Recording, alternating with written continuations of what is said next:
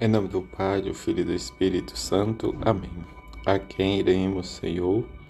Tu tens palavras de vida eterna. Sábado da terceira semana da Páscoa. Evangelho de João, capítulo 6, versículos 60 a 69. Naquele tempo, muitos dos discípulos de Jesus que o escutaram disseram: esta palavra é dura, quem consegue escutá-la? Sabendo que seus discípulos por... estavam murmurando por causa disso mesmo, Jesus perguntou: Isto vos escandaliza? E quando verdes o filho do homem subindo para onde estava antes? O espírito é que dá vida, a carne não adianta nada. As palavras que vos falei são espírito e vida, mas entre vós há alguns que não crerem. Jesus sabia desde o início quem eram os que não tinham fé e quem havia de entregá-lo, e acrescentou: É por isso que vós vos disse: Ninguém pode vir a mim a não ser que lhe seja concedido pelo Pai.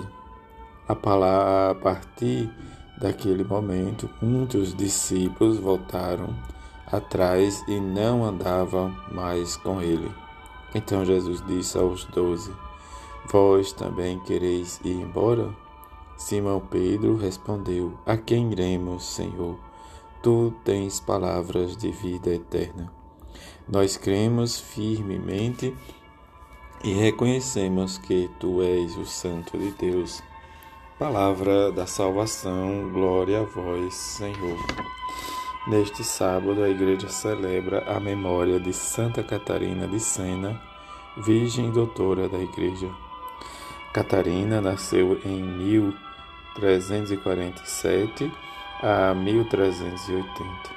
Uniu a profundidade da vida contemplativa uma vida incansável, ativa, mensageira de paz numa sociedade sacudida por violentas rivalidades.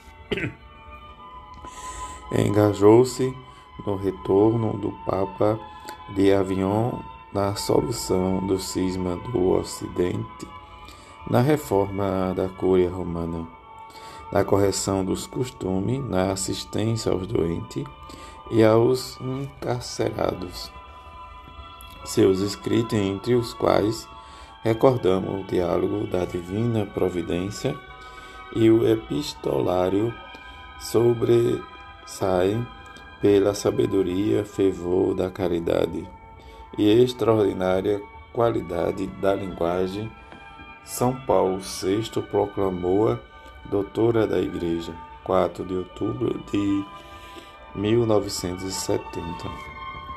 Esta grande mulher que experimentou a divina providência em sua vida e buscou sustentar a partir do seu testemunho da sua vida, favorecer os necessitados mediante as suas orientações e direções espirituais, onde ela conseguiu experimentar de perto o amor de Deus, como nos diz a antífona de entrada, esta é uma virgem sábia, uma das jovens prudentes, que foi ao encontro de Cristo com sua lâmpada acesa. Diante desta antífona, possamos sentir e experimentar como o testemunho dos Atos dos Apóstolos nos diz. A igreja consolidava-se e crescia em número com a ajuda do Espírito Santo.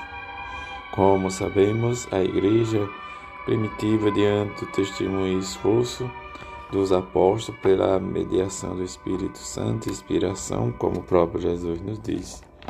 A ação do Espírito Santo e que os milagres acompanhavam e a sua ação estava junto. O Evangelho, término do capítulo 6, em que escutamos: Eu sou o pão da vida. Quem não comer e não beber da minha carne e do meu sangue, não tenreis a vida em vós. E como escutamos hoje a conclusão em que os discípulos começaram a murmurar, em que ele sabia que os que criam e não criam nele. Mas Jesus sabia muito bem, mas diante da fé e da perseverança dos doze, quando ele se volta e pergunta se eles não queriam também o abandonar. Alo, diante da circunstância, Pedro responde: Quem iremos, Senhor? Só tu tens palavras de vida eterna. E nós cremos firmemente que tu és o Santo de Deus. Nesta profissão, em que Pedro reconhece, em nome da comunidade, confessa, diz a sua opção, a fé em Jesus Cristo. E diante da fé em Jesus Cristo, ele reconhece que ele é o Santo de Deus. A fé da igreja nascente, em que realmente experimenta o ressuscitado em seu meio. Experimentar o ressuscitado, a fé em Jesus Cristo, em que ele é o Messias, o Filho de Deus, mas também viver a experiência do Cristo ressuscitado. Nesta circunstância em que experimentar sempre o Cristo ressuscitado. Nesta ressurreição, nós possamos também rezar a nossa devoção, Mãe de Jesus, e experimentar sempre este grande amor que nós devemos expressar por ela e por São José, por seus primeiros modelos de vida.